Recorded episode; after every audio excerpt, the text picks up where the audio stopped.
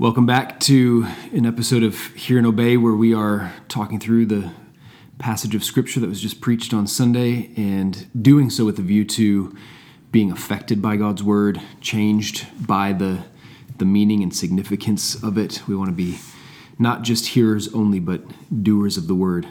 I'm Ryan Chase, one of the pastors at Emmaus Road Church, joined today with Matt Groon, and uh, we are going to be in Exodus 3 16 all the way through chapter 4, verse 17. It's a big portion of Scripture, I think it's important to read it um, and to hear it. There's something about hearing God's word, as Paul says in Romans 10 faith comes by hearing, and hearing by the word of Christ. So let me read this. This is in the middle of Moses' encounter with God at the burning bush as God is revealing himself.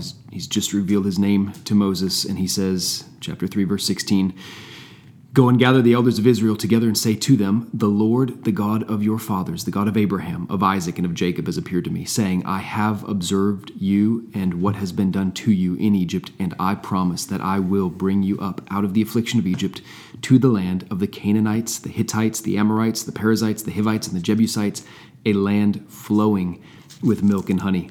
And they will listen to your voice and you and the elders of Israel shall go to the king of Egypt and say to him, The Lord, the God of the Hebrews, has met with us. And now please let us go a three days' journey into the wilderness, that we may sacrifice to the Lord our God. But I know that the king of Egypt will not let you go unless compelled by a mighty hand. So I will stretch out my hand and strike Egypt with all the wonders that I will do in it. After that, he will let you go and I will give this people favor in the sight of the Egyptians. And when you go, you shall not go empty. But each woman shall ask of her neighbor, and any woman who lives in her house, for silver and gold jewelry, and for clothing.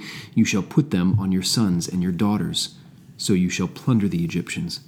Then Moses answered, But behold, they will not believe me or listen to my voice, for they will say, The Lord did not appear to you. The Lord said to him, What is that in your hand? He said, a staff, and he said, Throw it on the ground. So he threw it on the ground, and it became a serpent, and Moses ran from it. But the Lord said to Moses, Put out your hand and catch it by the tail. So he put out his hand and caught it, and it became a staff in his hand, that they may believe that the Lord, the God of their fathers, the God of Abraham, the God of Isaac, the God of Jacob, has appeared to you. Again, the Lord said to him, Put your hand inside your cloak. And he put his hand inside his cloak. And when he took it out, behold, his hand was leprous like snow. Then God said, Put your hand back inside your cloak. So he put his hand back inside his cloak, and when he took it out, behold, it was restored like the rest of his flesh. If they will not believe you, God said, or listen to the first sign, they may believe the latter sign. If they will not believe even these two signs, or listen to your voice, you shall take some water from the Nile and pour it on the dry ground, and the water that you shall take from the Nile will become blood on the dry ground. But Moses said to the Lord, Oh, my Lord, I am not eloquent either in the past or since you have spoken to your servant, but I am slow of speech and of tongue. Then the Lord said to him, Who has made man's mouth? Who makes him mute, or deaf, or seeing, or blind? Is it not I, the Lord? Now therefore go, and I will be with your mouth, and teach you what you shall speak. But he said, O my Lord, please send someone else. Then the anger of the Lord was kindled against Moses, and he said, Is there not Aaron your brother, the Levite? I know that he can speak well. Behold, he is coming out to meet you and when he sees you, he will be glad in his heart. You shall speak to him and put the words in his mouth, and I will be with your mouth and with his mouth, and will teach you both what to do. He shall speak for you to the people, and he shall be your mouth, and you shall be as God to him. And take in your hand this staff with which you shall do the signs. Father, we pray that you would sanctify us according to your truth. Your word is truth. In Jesus' name, amen. Amen. Hmm. So this wraps up the burning bush moment. From here, very next verse, Moses went back to Jethro. So th- this is the end of the encounter. I think we've spent three weeks mm-hmm. at the burning bush. Mm-hmm. A lot packed in here. We could spend, could spend a lot more. longer. Yeah. But uh, as we conclude Moses' encounter with God at the burning bush, what stands out to you, strikes you about this this narrative and the way it's communicated? Yeah, hearing it again, um, you just get you can't help but feel the sense of just recognizing God's patience with Moses um, and just hmm. bearing with him as he walks him through this, and also just recognizing God always and here be or reveals himself both in word and in deed. He he says what he his name, he says who he is, and then he gives signs and he acts. So you could think that in the small or in the big and small. In the big, right right before this section, God has revealed his name. He's spoken to Moses. And now here Moses asks for signs and he gives him signs. Um, and, and so this is both word and deed. But Yeah. man, it's just interesting how again we have almost like a foreshadowing of like again god is indicating almost calling his shot like you're going to go back to them and you're going to ask them to leave. You're going to ask pharaoh you're going to meet with the mm-hmm. elders you're going to ask pharaoh to leave and he's not going to let you. And so we- read that and we you know one might be tempted if you were writing the story would say well god is obviously powerful. We know who he is. So why don't you just go back ask him nicely and i will show my power in the fact that you asked nicely. You guys can all leave. Yeah.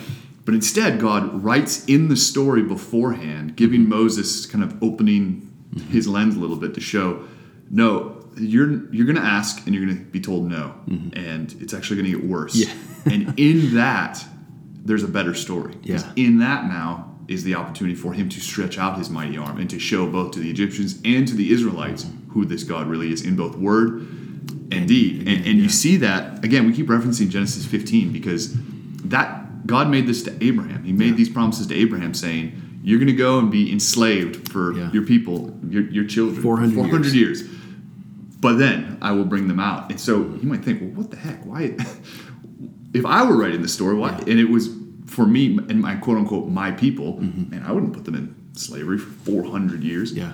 And yet somehow their suffering is the means to a bigger and better, more glorious story. story. And it just, I think your, your your sermon on Sunday was just so helpful in that. In that, it shows us we as humans.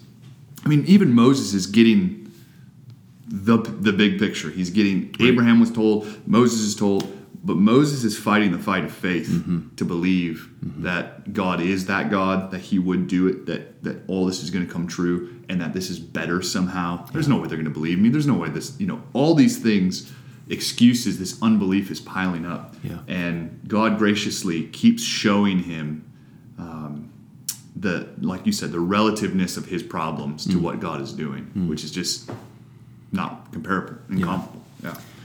Yeah, I- I love how you land on that the the better story that God is writing. For us to see that in this story and all the stories throughout Scripture frames our view of God and our expectation of how He's going to work in our lives. Because I think it sets us up for a lot of frustration, bitterness, disappointment, um, confusion Yeah. when things don't go our way and and it just makes sense in our mind rationally well why wouldn't god do it this way? This way seems so much better. Um, and and just to always have that thought in the back of our minds when we're going through hard things could it be Yeah. god has reasons for this i don't yet see and understand? Could, could it be that god knows how to bring about my greatest possible experience of his glory and his power and his deliverance and his mm-hmm. his greatness mm-hmm. through things that I would have not written into the story if it was up to me. Right. Might he know what he's doing? Right. It is. I think it's Elisabeth Elliot who says, to, you know, at the core of this ultimately is, do we trust God that He's good? Yeah. And that He has good for me. Yeah. I think she said, you know, at the end of my days, I'll look back, like in, you know, in heaven when when I go to be with the Lord, and I look back on my whole life, I will see that all of it. You know, I, I think she says, I would have it no other way, and that's that's that's the life of faith because that looks forward. That Mm-hmm. that that's saying. I don't experience that right now. Right. And I have no way of seeing or or like even I have a hard time even trusting right now in this moment. My experience is such, but I'm looking forward to a day that I trust when I look back that these promises of God are true and good. I I think you said it right. Like you cannot get around faith. You cannot get around the need for faith. Um, and it's just so. Tr- it's so. It's so tactile for us, isn't it? Yeah. Like suffering is so immediate Right. and it has so it's just happening and it's got that feel like you know when you get I remember you know you get hit in the head like you stand up and you hit your head on a beam or something and as I have in the Yeah. there's this like flash of color and like you just don't Stars. right. You just don't even know what's happening around you, and that, I feel like suffering can have that feeling. A And- disorienting effect. Right, and it can be short term, Mm-hmm. like an immediate thing, or it can be seasons of, of, of waves of that. Chronic and prolonged. Exactly, and, and it requires that type of hope Right. that's outside of myself and in the future.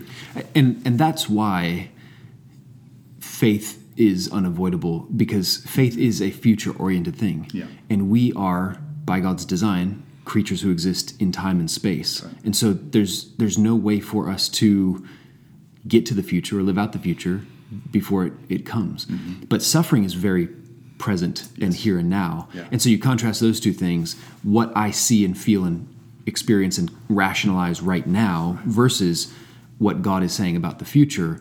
No wonder what i feel right now feels so much more real Right. because that's what i see and that's what i can understand and wrap my head around And we're temporal beings, like you said. We're, we're bound into right now. All I have is what's in front of me. I don't have the Yeah. outside of the scope looking in at the ball. I just have the, the it's panning in front of me, and that's all I get. Yep. And so then God's promises come along. Mm-hmm. He- Here's what I will do. Here's what shall happen.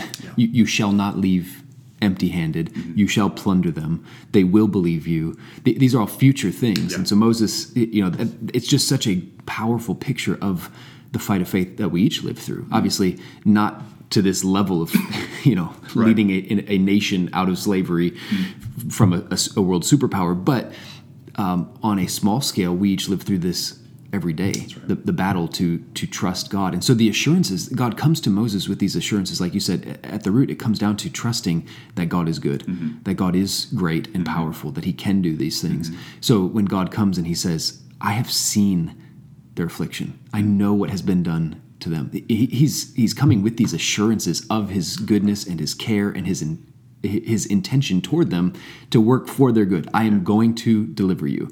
So whatever else happens, whatever else I do along the way, don't forget this. I am leading you out. Right. And I think you pointed this out on something which was excellent. That like what you witness in this text with this this back and forth between God and Moses is Moses wrestling with the reality of what does he believe more? Yeah. Who, who does he believe is bigger? Yeah. This God in this bush that is talking to him Mm-hmm. or the leader, the supreme ruler of the world Yeah. who has been subjugating, who he knows better than probably most people having grown up in his household. Yeah. He knows his cruelty. He know he knows all that. Well, it'd be his son. Scratch Yeah. that. But the same thing. He he knows the Egyptian way, and he knows how, like you said, they're depicted in just slaughtering and what they've done to his people. Mm-hmm. So he's wrestling. You just witness in the text, Right. and I think you were right. We're quick to say, "Come on, Moses, just believe." Mm-hmm. Well, hold on. well, Jonah had the same issue, Yeah. and he was to be sent to the Assyrians, who and some might say are worse and more cruel, mm. and he just bails and he Yeah. goes the opposite direction.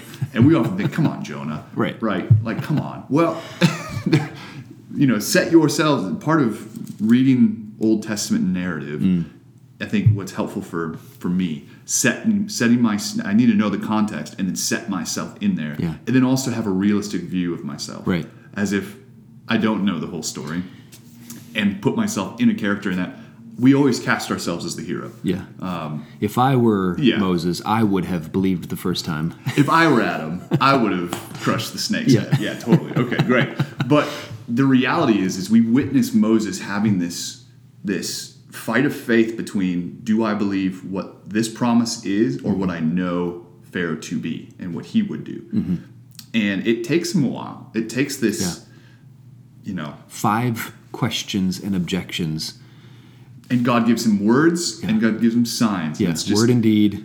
it's just God a- speaks and God acts. yeah.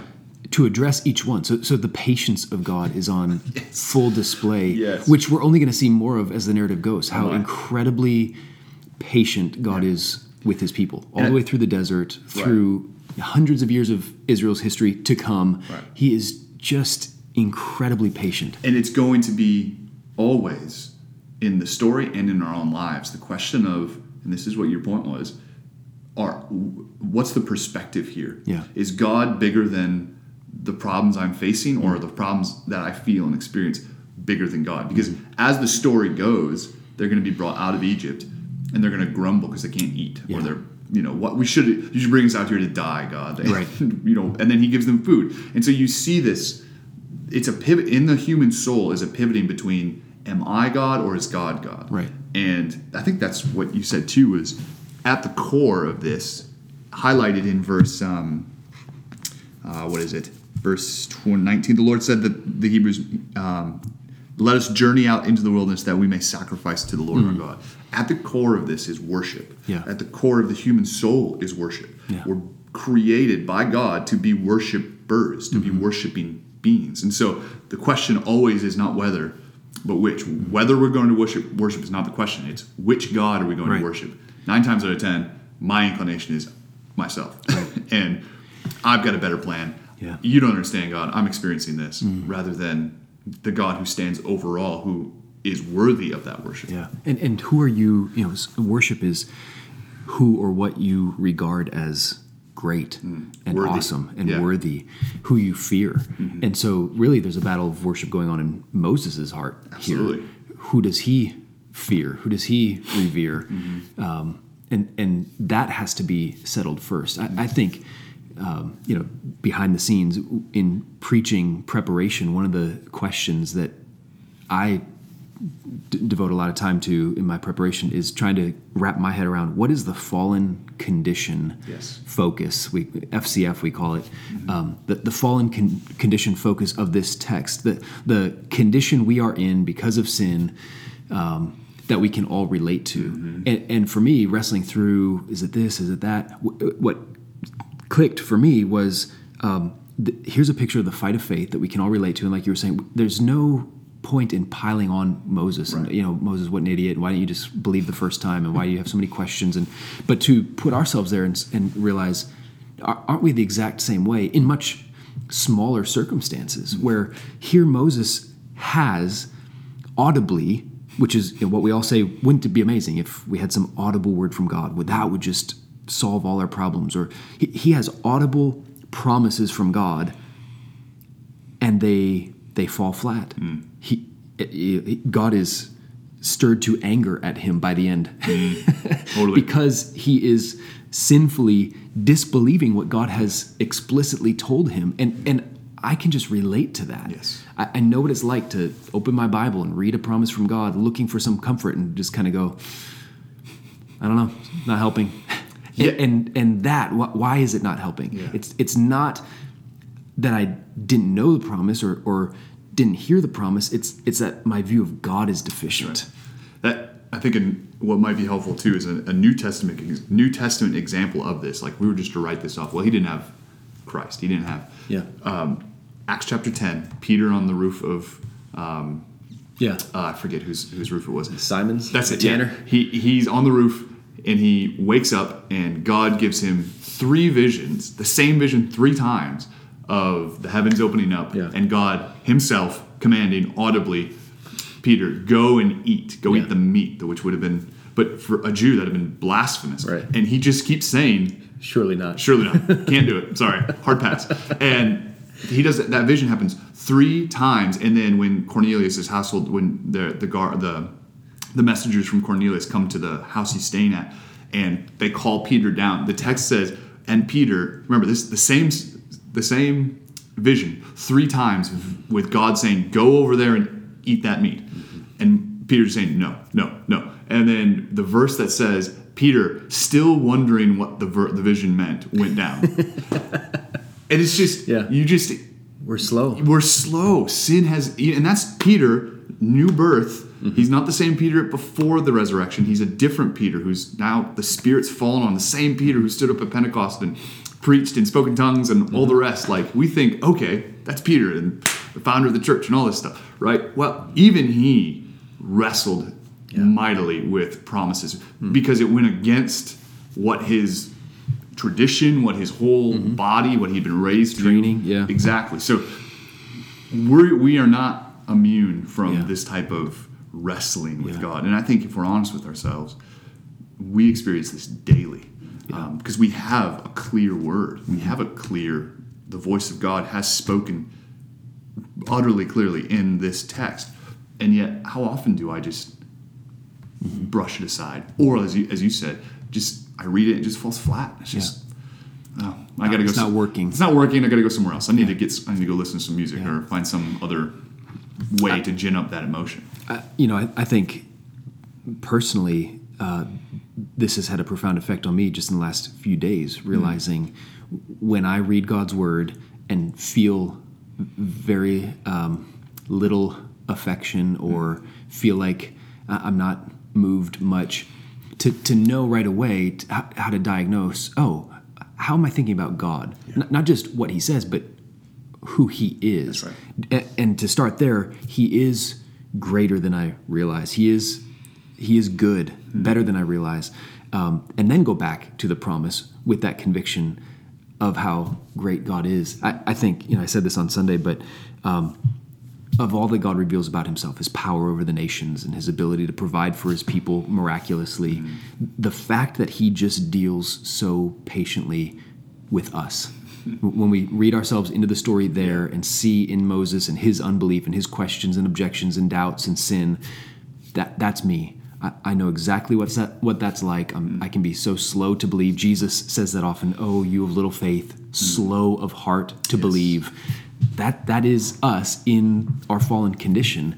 Um, And they were slow to believe what? all that the prophets had spoken, That's exactly right. They had, they had failed and slow to believe what God had revealed. revealed. Yeah, and it's not right only there. He in the- spoke. he said it. Right. In the text, which those guys had, they had a written text. But think of the same could be said to Moses, who got a burning Yeah. bush experience, Yeah. right? Same thing could be said to Peter, who got this vision. The Yeah. same thing could be said to the prophets, who were like to Jonah, who says, uh, "Nope, hard pass, I'm leaving." And the generation of Jews to whom God appeared in the flesh, That's right. Yes. took on flesh, walked among them, spoke, taught, We've seen His glory, and we rejected Him. and they and they turned away. I mean, it's that that's us. And so the fact that God reveals His, uh, He will fulfill His purpose to be believed.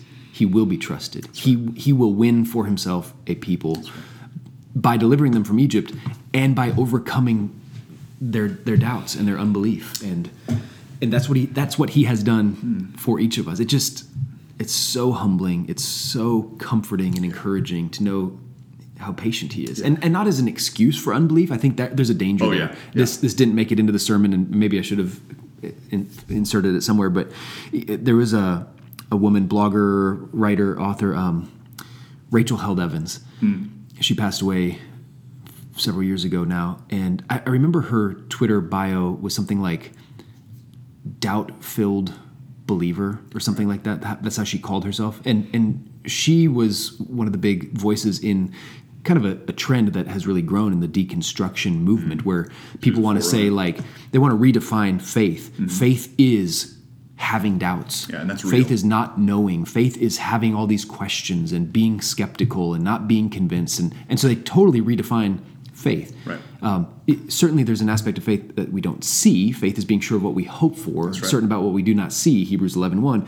But, but in Scripture, it's defined as being certain Yeah. of what we do not see. So, yes, we don't see it, but we're certain about it because God has said it. And these people want to redefine faith as, you know, they, they would t- take this Moses encounter and say, that's raw, real faith, you know, just all your doubts and your questions. And they would skip over the fact that He's- God is angry with right. Mm. Moses. It's, so it's not an excuse to remain there. It, it tells us when we are in that place and we catch it and realize Mm. I'm I'm not believing God. And how do I know? Because his promises have no effect on me. my, my fears, my worries, my sin, my disobedience, you know, wh- whatever the attitude of unbelief is that's rising up in me, his, his word's not having any effect on me. So I know I'm not believing, Yeah. and that's not okay. Yeah. I should repent and believe. Yeah, or uh, Paul in Romans four describe when describing Abraham says, because Abraham, remember, total unbeliever, God just drops out of the sky basically and says, Yeah. "All right, go, go over there. I'll tell you when to stop." And Paul says in Romans four, Romans four twenty and twenty one that no unbelief made no he had no unbelief made him waver. He was unwavering in his conviction that God would do what he said he was going to Yeah. do. Unwavering, no wavering. That that is the type of faith that is celebrated Right. in the Bible. And so, and I, as you were speaking earlier about the patience of God, and this mm. might be a this is a stretch of, of application. Just let me know. But it just landed on me in this way as you were describing that, just in recent the the fight of faith that is parenting. Um, that I if there's one thing I fight constantly, it's patience with my kids. Um, why don't you guys get it? Why, why, why don't you just stop whining? Just be grateful. You know, when you're when you feel this emotion of ungratitude or of ingratitude, fight it with gratitude. You know this, Yeah. and I'm And I should just tell you once and you get it. Right. I don't care if you're two, almost three, like grow up, you know? Yeah. And there's this constant fight of faith in my own soul of just putting to death that patience. Hmm. And this has such a humbling effect on me because it says, how often does God do this with you? Yeah. How often does God look on your doubt and your unbelief and your Hmm. impatience with your own kids Mm-hmm. and say, I've been patient with you Hmm. first? And to a degree that you can't even comprehend. Th- that lands on me and says, I, that, that helps me when I feel that. Oh, yeah. heat in the emotion of, oh, just you know, just leave me alone, or just Yeah. you know, whatever. Fill in the blank, dads and moms. You can, Right. you know that feeling. That it gives me. A, there's a pause to think, what has Christ done for me, Hmm. And what has His Word said? The promises for me are that I am constantly Mm-hmm. balking at and walking away at. Like, because I look at my my son and just say, like, why don't you trust me that this Yeah. is better for you to not do what you're doing? Yeah. and he Totally. he he is learning, but it, it's a process. Mm-hmm. And I just I got to turn that And, and you Upward. don't quit in the right. process. That's that's exactly right. I, I think I had this conversation with forget who I was talking with, but um, it might have actually been in my ethics class where they asked me about parenting, which was weird. But I just said the reality of like I can't give up Mm-hmm. that these are my kids that I can't hand them off to anybody else. These are God has put me in has put me in a position of being responsible for them. Yeah. So giving up's not an option, and but yet I fight the fight of faith. God never feels that temptation Right. to give up on me. Yeah, incredible. No, I, I think that's totally appropriate application because what happens when we behold God for who He is, we become like Him. Hmm. We, we are transformed. We become, we grow in godliness by beholding who He is. So when I'm impatient, I am not mindful of the patience of God in those moments. And hmm. the remedy is not just to clench my fist and tell myself, be more patient. the remedy is consider the patience of God toward you. Hmm. Same thing when we're struggling with bitterness and we're having a hard time forgiving somebody. The remedy is consider how much God has forgiven you. When when your heart is affected by that, you will extend forgiveness. So you, you will show patience to others to the degree that you are aware that God is patient with you. And going back to your introduction, it's all a matter of perspective. Yeah. The giraffe can look massive when put, but not when put up next to the, the blue whale. Yeah. and that's where my, I think of uh, my frustration and my impatience with my kids. Compare that with what God has done for me. His, his patience, hmm. his kindness, hmm. his activity hmm. towards me while I was not just like waiting to be saved, but running in rebellion. Yeah. That is that has a humbling. Oh, I mean, that's yeah. what humility is. It's a it's a recognition of the right perspective. It's That's everything going back into its own Yeah. spots. Yeah. And that has a a balming effect on my soul and also a a sharp mm-hmm. chill out. Yeah. Convicting, Yeah. Changing, transformational. Absolutely. What a text. Incredible. Uh, Yeah. Anytime God is revealing Himself, um, which He does throughout all the pages of Scripture, uh, we have we have i- our our encounters with God are transformational. To, to see Him as He is, speaking and acting, word and deed, it- it's impossible to behold Him and believe Him and, and not be changed Yeah. by Him. So uh, I am grateful for the effect this word is having on me this week Yes. and um, I needed it. prayed that it would have the same effect on the people of Emmaus Road Church. Amen. Amen.